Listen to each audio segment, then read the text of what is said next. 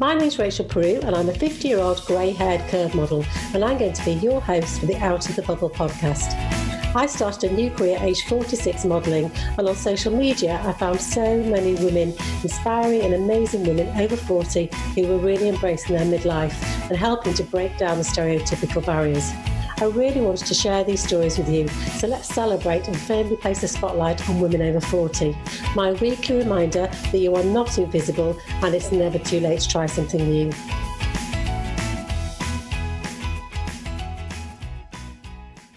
Welcome back to a new week on Out of the Bowl podcast. I hope you are all well.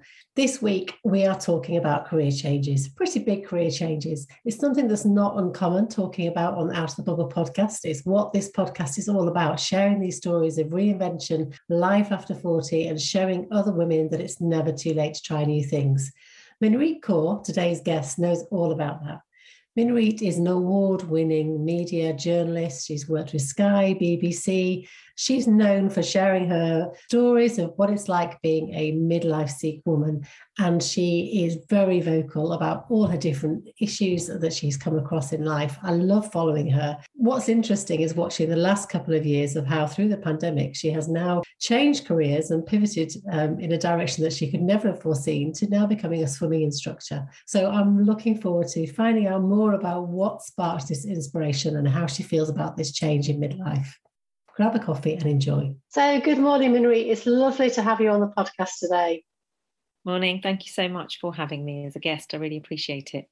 Well, we've been talking just before we've gone live, and you know, so you're somebody that I've been following on Instagram for years now, and love some of the stories that you've covered, which we're going to get into. And in the middle of all that, you've changed careers, which is really interesting. So as soon as I saw that, I was like, I've got to get Minreet to come and talk to the ladies.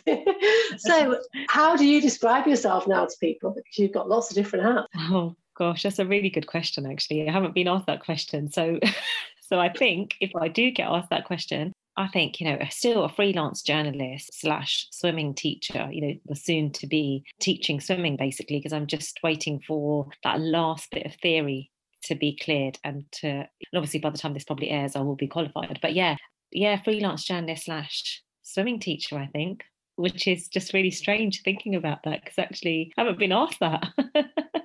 Saying it out loud makes it feel more real, I guess. Yeah, and I think what's really funny is the two go hand in hand, because as a freelance journalist, I'm going to meet all these women and maybe even men as well who want to learn to swim, but they're all going to have stories. So I think in a way it's going to make that whole, you know, that just that career that I was trying to pursue in journalism, which was it was so tough for me. I feel like this is just going to fall into place. People are going to trust me with their stories. You know, I'll get first-hand stories, probably access to communities that we don't hear from. So all the things that I've been kind of really working hard towards and trying to do more of, I think it's just going to fall into place now with the swimming, which is really nice.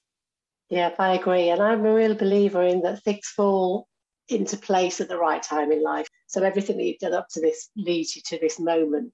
For anyone that doesn't know your kind of journalistic background, let's start there, because you know, you're an award-winning journalist, you've been freelancing, but you've covered some amazing things, and obviously with your father doing the skipping, you know, that went viral. So let's talk about that bit before we lead on to what caused the change.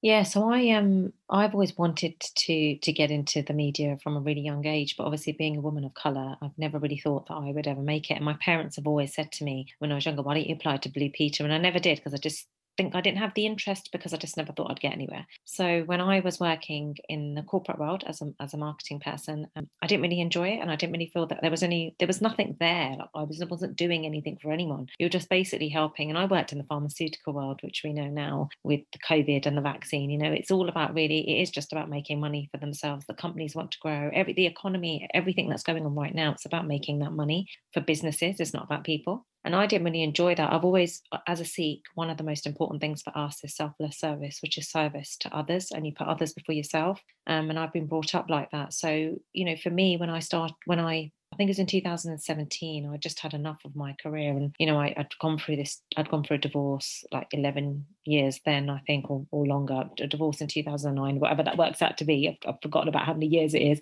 But I think I was just like, I'm not happy with the fact that where I'm working, because that doesn't help.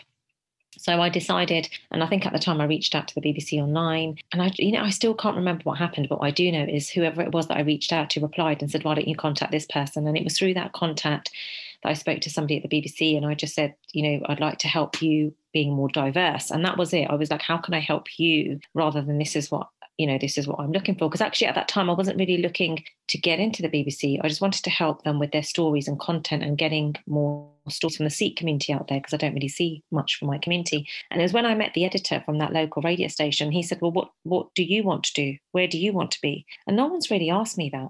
And I thought that was really sweet from somebody who's English, who's actually looking at someone like myself and giving me the opportunity to answer what I'm looking for. And I said, well, actually, I would love to work for the BBC. And that was it. I came in as a freelancer. I got my foot in the door, but it was a real struggle. So in 2018, I was there, but it's really hard, even though I'd done lots of bits and pieces. I did a piece for The One Show, Sunday Morning Live, Newsround, Inside Out.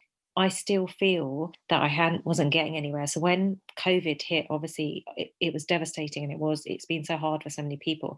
I'd lost all work.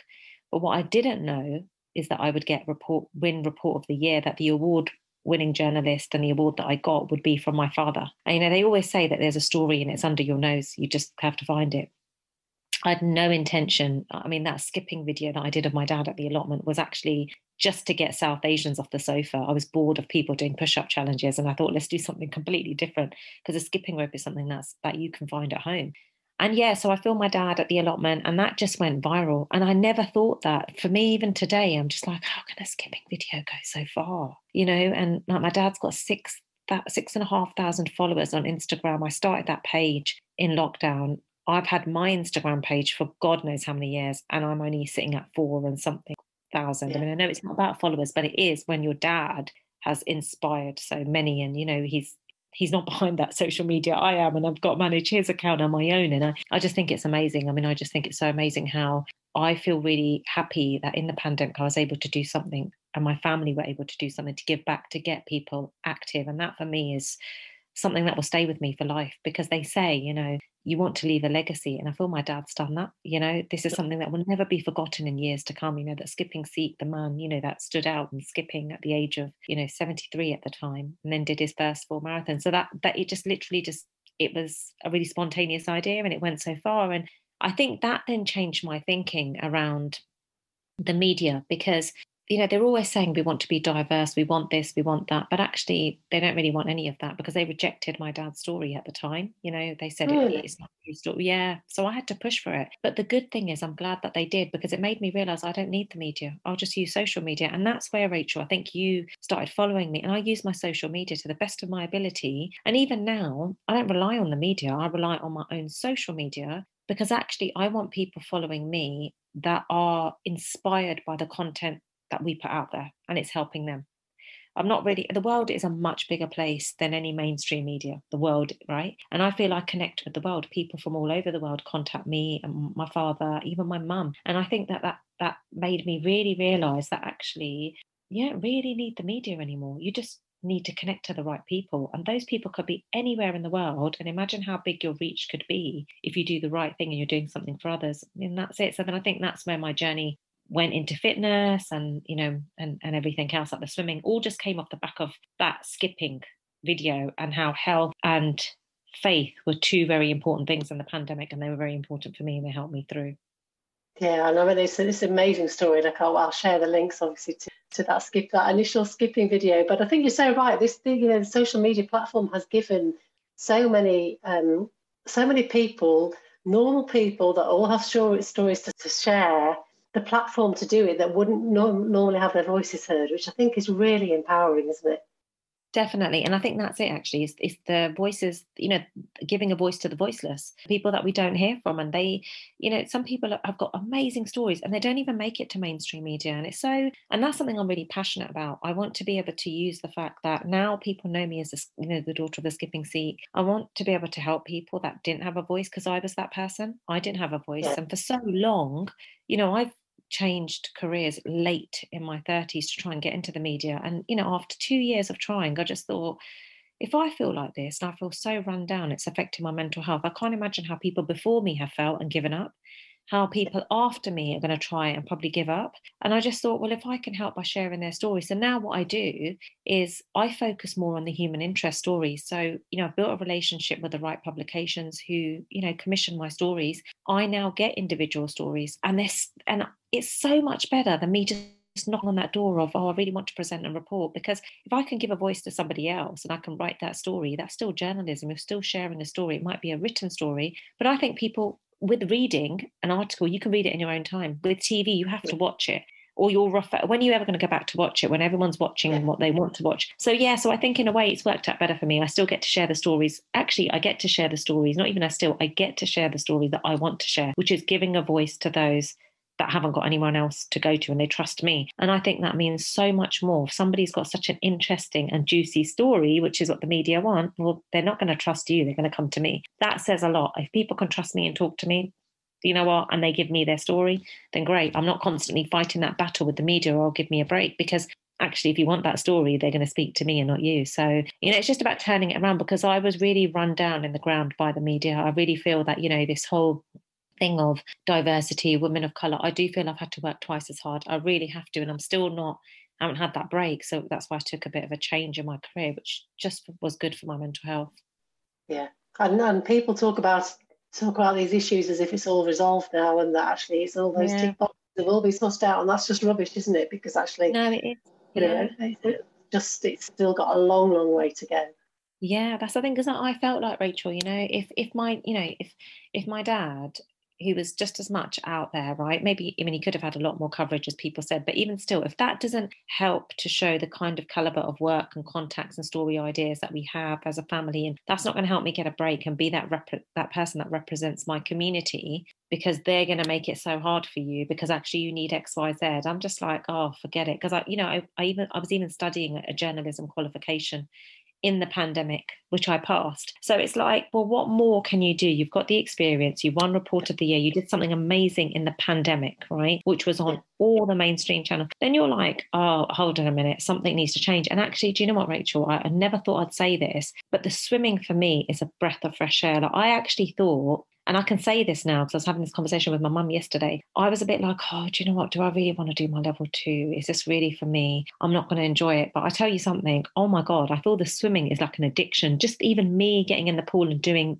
dives and tumble turns. It's not even the swimming. It's not the lane by lane swimming. It's the stuff that you did as a child, which I don't think I did do, and I was even learnt to do, I just wasn't interested. I'm doing it now, and my mum wants to learn. She's in her 70s, and then all my community are like, oh, and you think, actually, oh my God, the swimming is a break from the journalism. I'm not even thinking about stories anymore. I just can't wait to get into the pool and think, well, I want to practice. It's just so funny how it was a struggle to do that level 2. I felt like my heart wasn't in it, and my mum said, just do it, and you're going to feel very different. And I was like, thank God that my mum pushed me, because I do feel very different. I feel like there are so many things that I want to learn in swimming that I never learned before. And I just find it like, I do feel like I'm a kid again. And I love that.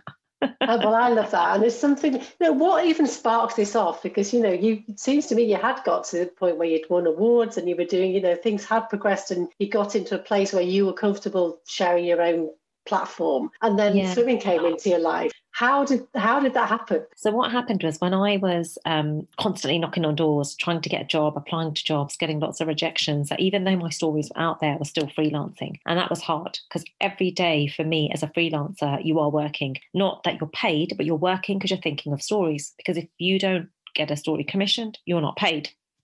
And actually, even if you get a story commissioned, you're still not paid until that's published. So I got to a point where it was really difficult. I thought, this is just 7 days a week.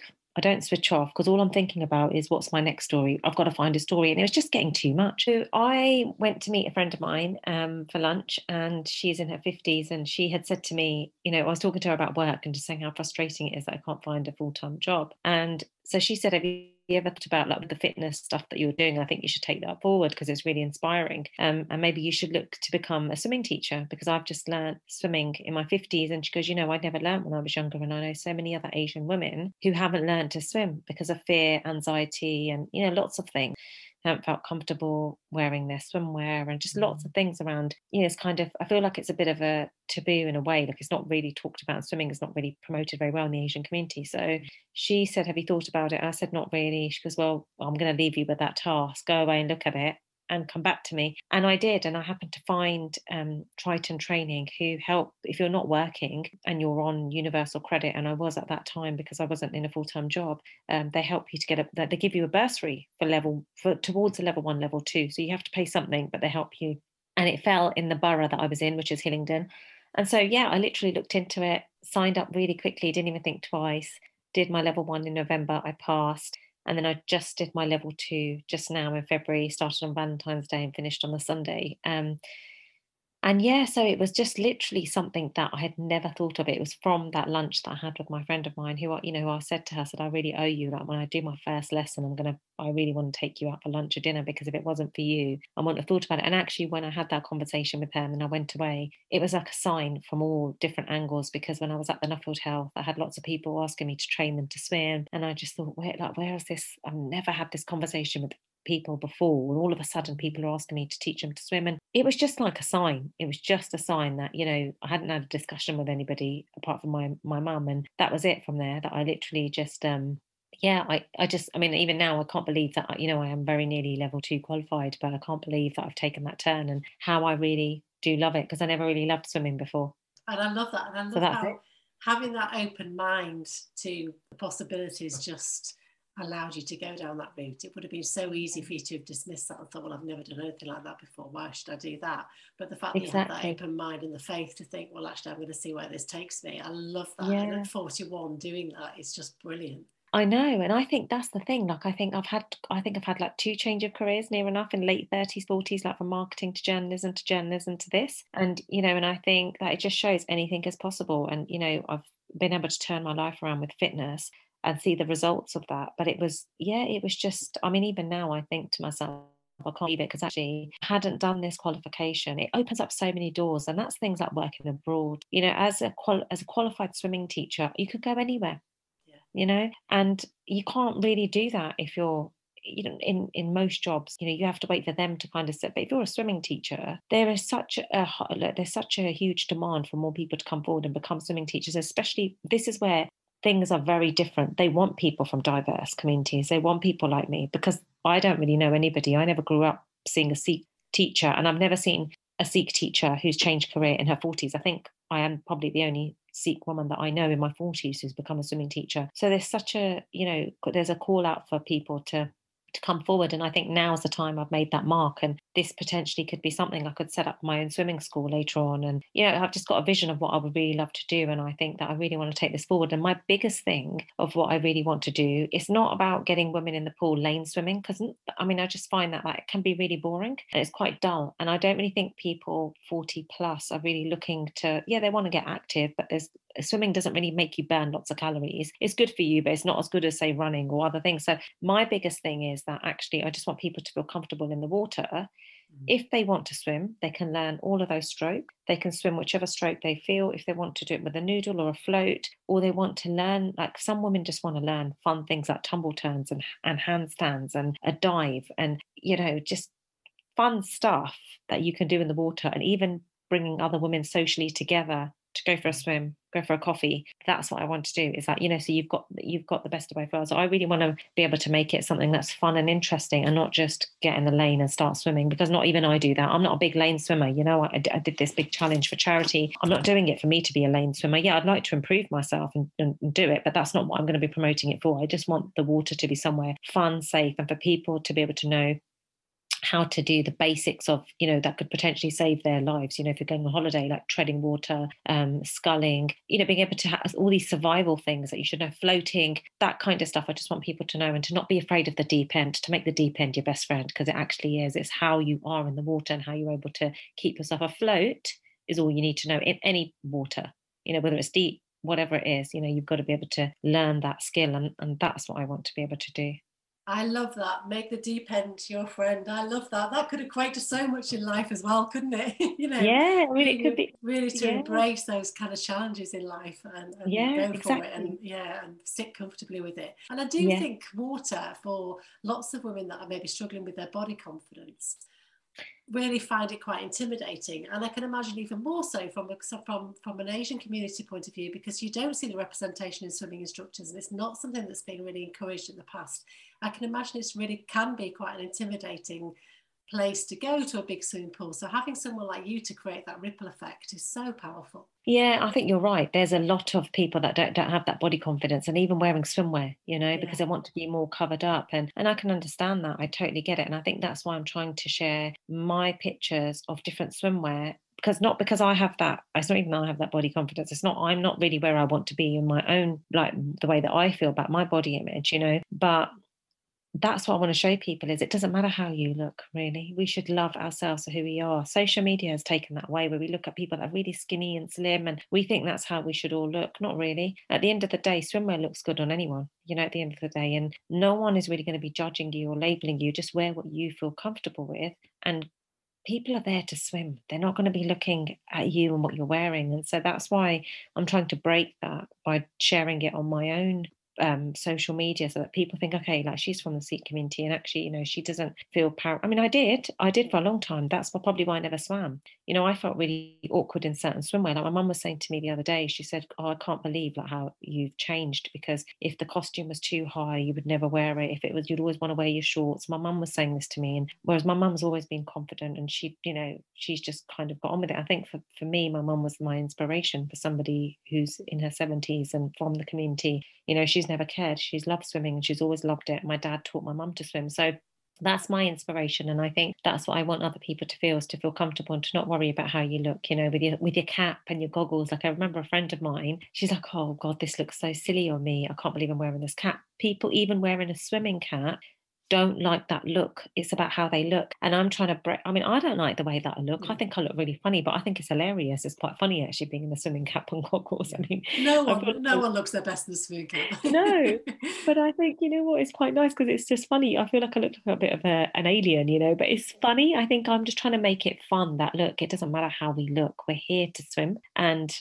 you know, don't worry about what other people think. I think that's the thing, we get caught up in what do other people think. In fact, who cares what other people think? They're not, you know, they're not living our life, right? So do what makes you happy and forget about anybody else.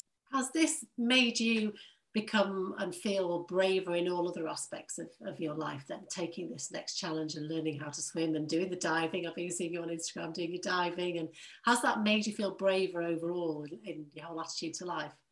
Oh, definitely. Yeah. I literally do live by that, you know, motto of I don't really care what people think. And I'm not, and I know, like, you know, I was saying this to my mum yesterday, people, you know, obviously I'm looking to meet someone, and I was saying to my mum, actually, I think probably somebody from the Sikh community would not want to be with somebody like me, because I show pictures in my swimwear and I'm doing all the stuff that not really many people have ever done before. But I said to my mum, I don't really care, because actually I don't really know if I'd want to meet somebody in the community anyway, unless that person is very open-minded, because our faith teaches us to not judge, to not label, you know, to do good. I'm not doing anything wrong. You're in the swimming pool, you wear swimwear, right? It's not like you're not wearing nothing, you're wearing your swimwear. And I want to break that taboo of how you look and what you wear, because it's swimwear, right? So, and my mum was like, yeah, she goes, you're probably right, actually. She goes, but it's good, because you're putting out there who you are, and you're going to attract the person who is going to accept you for you. And that's the thing. For so long, it's been very much, you've got to fit into the criteria of what the community want, and you've got to fit in to be a certain way. You're not really yourself, you know, because you want to be accepted by the community, or you I don't want to be accepted. You know, I've got my dad, who for me is an inspiration, who's on the path. He's spiritual. My dad's supporting me through my swimming journey. Never said to me anything about swimwear or anything. If my dad's not saying it, I don't really care what other people say, right? And, you know, I lost a friend of mine recently, Gurdeep, who I never really got to share my swimming story with. And he was in his late, I think he was 59. And he was a swimmer, and I was talking to his wife, and she was like, yeah, Gurdeep used to swim all the time, and she used to swim. And I said to her, I said, if he was here now, he would be somebody who's, and he's from the Sikh community, very well respected. He'd be pushing me. He'd say, do you know what? Carry on doing what you need to do, because what you're doing is you're encouraging people to take up a sport, which isn't really something that people do. So that keeps me going. You know, I've got this voice in my head, and I think, you know, because Gurdeep was for me a mentor and a role model. And I always think, and I talk to him like myself, and I think, well, what would he say? Well, he'd say carry on. So actually I'm going to carry on, because he was very much about being quite, you know, unique and doing something different and not doing what the community want you to do, but as long as you're doing good, do it. And so for me, it's like, actually, no, I don't really care about this. I feel much, like, I feel happier in myself, because I know what I'm trying to do is make a change, and I can see that change because I have lots of women contacting me saying, we want to learn. We want to learn to swim. You know, even men, I've had some men who wear turbans that have contacted me to say, we'd like to learn to swim. So obviously it's making a difference, right? It's something that's needed. Why all of a sudden have I got like 30 or 40 people, you know, and I haven't even started teaching yet, are contacting me? Where were they before? Because they never felt comfortable, because they never saw anybody like them. So if I can make a change and people start swimming and it helps them mentally and with their health, then you're doing a good thing. Because, you know, I don't want to leave this world not making a difference in people's lives. I want to be able to do something to give back. And you know, this is not the first time that you've been quite vocal about how you feel as well, like, which is that sense of freedom, I guess, comes from being able to use your voice. Because you have mentioned the fact that you got divorced 14, 15 years ago. And I've interviewed lots of women recently about going through divorce and dating after 40. And you've got this extra layer that lots of us don't have to worry about. So the fact that, you know, in the Sikh community, divorce for a woman is much harder to find love second time around, isn't it? So you've been quite vocal about sharing that story, which I think, again, is pushing those boundaries, isn't it, and making change. Yeah, because I feel, you know, as somebody from the Sikh community, our faith never judges you. It doesn't, you know, our gurus, from our first guru to our 10th guru, you know, to the holy scriptures, the Guru Granth Sahib Ji, does not judge or label anyone. So, you know, our gurus would not judge women or men for being divorced, right? They say it as it is, and yes, you know, it's a bond between two people who become one with God, and I understand that. But, you know, divorce is something we shouldn't be something that we think of, but it happens, right? You get divorced. But I feel that, you know, because my faith means a lot to me, you know, I know my gurus would not judge me, so who's the community to judge me? You know, they're not living my life, and I don't really care what they think, because actually I wouldn't want to be with somebody in the community who is judgmental. Because my faith means a lot to me. And if you're on the path of faith, if you're on that path where you understand what your faith is telling you, which is not to judge, is to accept people for who they are. You know, no one is actually right or wrong. Everyone is one. You know, we're all part of one human race. It doesn't matter what religion you are, you know, or what caste, creed, anybody is. It's about accepting and being there and showing that love. And they're the kind of people I want in my life. So I talk about it, because I think, honestly, for so long I've had to really... You've just had to mould yourself to be able to be accepted by the community. I don't need the community's acceptance. I just don't need it, and I'm not interested in it. I want people in my life that are genuine people that, you know, are like you and want to do good. And, you know, they're the kind of people that I want. So I think that's why I talk about it, is because for so long I really couldn't. And, you know, when I got divorced, it was a massive taboo then, you know, and I couldn't even, like, even when I was going to the Godwara, they only really had very few people divorced, and they wouldn't introduce me to people that were not divorced. Whereas now things have changed. So many people are getting divorced. So now it's like tables have turned and people don't judge you. But actually, when I got divorced, you were judging. And for so long, it made a big impact in my life, because I couldn't meet anybody in the community. But I think it's true with these, like with having supportive parents and the changing career and meeting the people that I meet. Divorce is not the first thing. That people don't care. You know, genuine people don't care if you're divorced, and people outside of my community really don't care. They don't ask you about your status or why you're still single, or don't you want to get married, and these ridiculous questions that you get from people, don't you want to have children? You know, and you just think to yourself, there's so much more to life than, you know, marriage and children. And yeah, of course I want to meet somebody, and of course I want to have children, but I also believe what is meant to be will be, and if it's meant to be for me, it will, and if it doesn't, that's fine, because there's other things you can do. You can adopt children, you can foster a child. There's so many things you can do. There is always a solution for everything. And I think that, you know, we very much feel in the community is a case of, you've got to do it this way, or otherwise, if you're out of that kind of, you know, that regimented way, or if you're 40 and you're single, or, you know, oh my God, you know, it's just like, I just find it really, I just think it's just ridiculous, to be honest. And I think for me, I just want to be free. You know, life is very short, and you should live it the way you want to live it. And as long as you're not doing any harm to anybody, people should just let you be and carry on as you are. Absolutely. And I know that you've been documenting the fact that you started doing in park runs as well. And that's a great way to meet people, not necessarily even if you're looking for dating, but it's a great way as an older single woman to link up with different people, isn't it? How's that going? Yeah. Oh, it's really good. It's really fun. I love the park run. I meet such a lovely community there. You know, I was at the park run on the weekend, and you know, I met someone there who was telling me about some other runs that they do in the week. They do like drills and speed and all this other stuff like that. So you do meet other people, and they tell you about other things that they're involved in. So it's brilliant. It's like having a family at the park run. It's, you know, it's a really lovely community feeling, and then you know you can go for a coffee afterwards. So it's really nice. You know, I made lots of friends, and now I, you know, on my way of going to different park runs and building that, and just meeting different people. I think that's what actually makes you feel there is a whole big world out there, you know, and there are so many nice people out there who are just interested in just you and what you do, rather than, you know, your status or anything else. So it's really fun. I love all these activities that I'm doing, especially anything around fitness. It just is so good for your mental health. Yeah. And is it like, were you a runner before all this, or is this yet again a new kind of passion that you found? Yeah, I've never really, I mean, I have ran before, but it's just very intermittent, like here and there. I think the last run that I did was when I did a half marathon, I think, with my dad, and that was probably in 2018. I can't remember when it was, but even then I was so slow, and I remember my dad was right behind me because he was just checking that I was okay, so he could have gone much more faster. I just didn't enjoy it. I did not enjoy running. My dad loves running, and obviously he did his first full marathon. I mean, I don't think I could even do a full, but I have signed up for half a marathon with a friend of mine from the gym, Bob, who's the person that I started running with. So he's 73, and so, you know, and so no, it wasn't. It was just because my dad's a big runner and the park run was so much fun.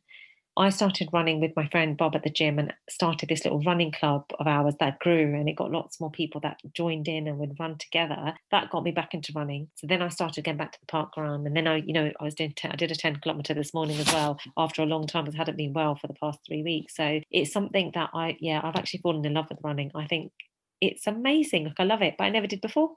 I love that. I love the fact that you seem to be creating these ripples of building communities wherever you go, Minreet, which is really, really positive. And I think we need more people like that. Have you got any kind of long-term goals of how you really would like to? Obviously, you want to get the swimming coaching built up and the business built up.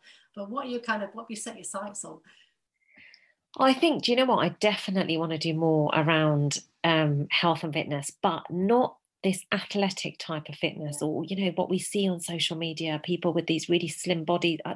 I just want exercise to be fun, because that's what drew me in.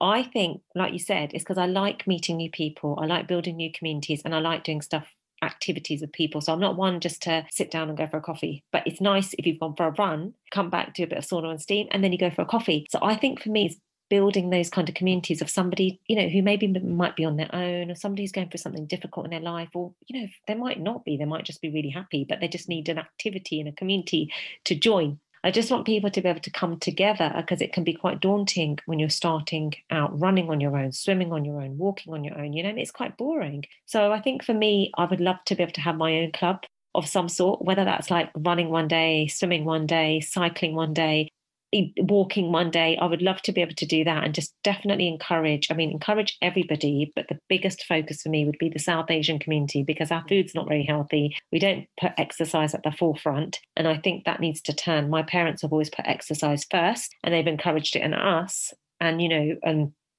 I didn't until my 40s has that changed, you know, that's really late. And I think, whereas, you know, my mum and dad are more fitter than me, like they still are more fitter than me, because they've kept it up all their lives. So I've got a lot of catching up to do. And I think, you know, that makes me realise how health is your wealth. So I think I'd love to take this health and fitness forward. If I could make it into a business opportunity and then do a lot of selfless service with it, I'd be happy doing that, because it's such a rewarding thing to do. You know, I love it myself, and I'd love to share that happiness with other people. Well, keep doing what you're doing, and I shall watch you grow. So when will you actually be kind of fully qualified to start doing lessons? Not long to go, I think. For swimming? Yes. Oh, so hopefully this week I hear back from the last couple of bits that I've added, that I've sent off for my theory. So hopefully by the end of this week, I should know. I passed the practical, so it's just the theory that's left to do. So so fingers crossed. So my last 4 questions that I ask all my guests. Do you have a book that's really kind of touched you and left a mark on you?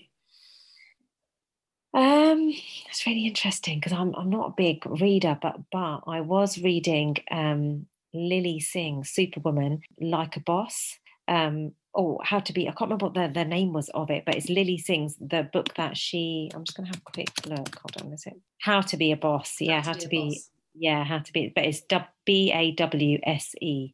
How to be a, well, I don't know how she says it, but I'm just looking at it as how to be a boss, because right. that's yeah. So that really, I read that while I wasn't feeling well in these last few weeks, and that really inspired me, because to listen to her journey as a woman, again, you know, from a woman of colour, and you know, started off with YouTube, and that really, it was brilliant, because it hit me, and it just made me realise all the things that we need to do and keep going. Yeah. Things don't just fall on a plate; you have to work hard for it, you know. And yeah. So that was a brilliant book, and I really enjoyed reading that. And I'm nearly on the last few chapters of that, so that was really good. Brilliant. I shall add that to the list. And what about a piece of music or a song that motivates you? Oh, gosh. Have you got a favourite running song? Do you know what's really funny? So it's not, I don't actually listen to music when I'm running, but I do put my prayers on. So that what I do like is my meditation. It's like Vaheguru Simran, which I listen to. And it's just like a chant kind of. It's just Vaheguru, which means wonderful God. That really, I always listen to that when I'm running.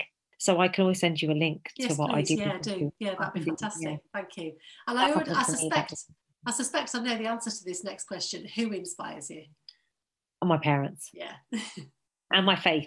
It's a combination of both. I think I've got to say, definitely my faith and my parents. Yeah, it sounds like you've had amazing role models growing up. Yeah, they definitely are. And they're so supportive. I wouldn't be able to do all the things that I'm doing if my parents weren't the way that they were. If they were these parents that were very much old school, traditional, and like very much, oh no, you've got to be married and have children. They never did that. They never forced things upon us. They said, whatever you do, do it well and don't hurt anyone, and just do what you can for others, because you know what, we can't say anything else, and live an honest life. Yeah, beautiful. And what about if you could pay yourself a compliment, what would it be? It's hard, isn't it? You never end up paying. No, I'm trying to encourage women to be kinder to themselves and really stop and think about it. And it's the one question that always stumps women.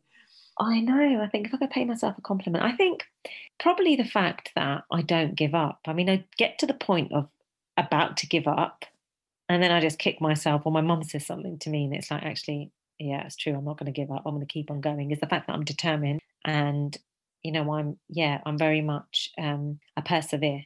You know, and I've got to be tenacious to continue going. And I think that's the thing, never give up. You know, I think that's something I won't give up, and I'm not, you know, I'm just going to continue going and hopefully make some changes. Good. I'm looking forward to seeing that. And how can people find you, Minreet? What's the best way for them to follow you on social media? So on Twitter, it's MinCaur5. And on Instagram, Facebook, just Minreet Kaur. And LinkedIn as well, so yeah. Well, good luck with everything. I can't wait to see the swimming lessons, and what an amazing feeling it will be to see that first group of women actually learn to swim and be more confident in the water. That'll be so rewarding, won't it? I know it will be. I can't wait. I really can't wait to get a nice picture of all of us in our swimwear. Can you imagine? That'd be amazing. Yeah, really will. Thank you. Thank you so much. It's been an absolute pleasure talking to you. Really interesting. And you. Thank you for having me. Thank you. Pleasure. Thank you. What another great, inspiring story to share on the Out of the Bubble podcast. I just love hearing all these women's stories, because they really do keep you inspired, and that feeling of keeping an open mind, because you just don't know where it's going to take you. And Minreet could never have imagined that she would end up being from journalism to really following her passion for swimming and becoming a swimming instructor in her 40s. Love hearing these stories, so keep them coming. And, you know, as Minreet also said, to get comfortable being in the deep end, so make the deep end your best friend. I think that can be applied to all areas of life. Stepping out of your comfort zone later in life can be scary, and there is fear there. But if we push past that and learn to sit with it, then you can achieve so much more in this next chapter. And I think Minreet is a great example of that. So I will be back with more inspiration next week. But in the meantime, have a great week. Keep being fabulous. Thank you for listening to the Out of the Bubble podcast. I hope it's left you feeling inspired. If it has, why not come and join our fabulous group of women in the free Step Out of the Bubble Facebook group, where you can get to connect with other women all at different stages of their midlife journey, supporting and inspiring one another. You can also come and say hello on Instagram at Rachel Peru 1. I'd love to know how you intend, or how you are already stepping out of your bubble in 2022. And don't forget, if you're loving the podcast, don't forget to subscribe, rate and review. Your support is much appreciated. Until next time, keep being fabulous.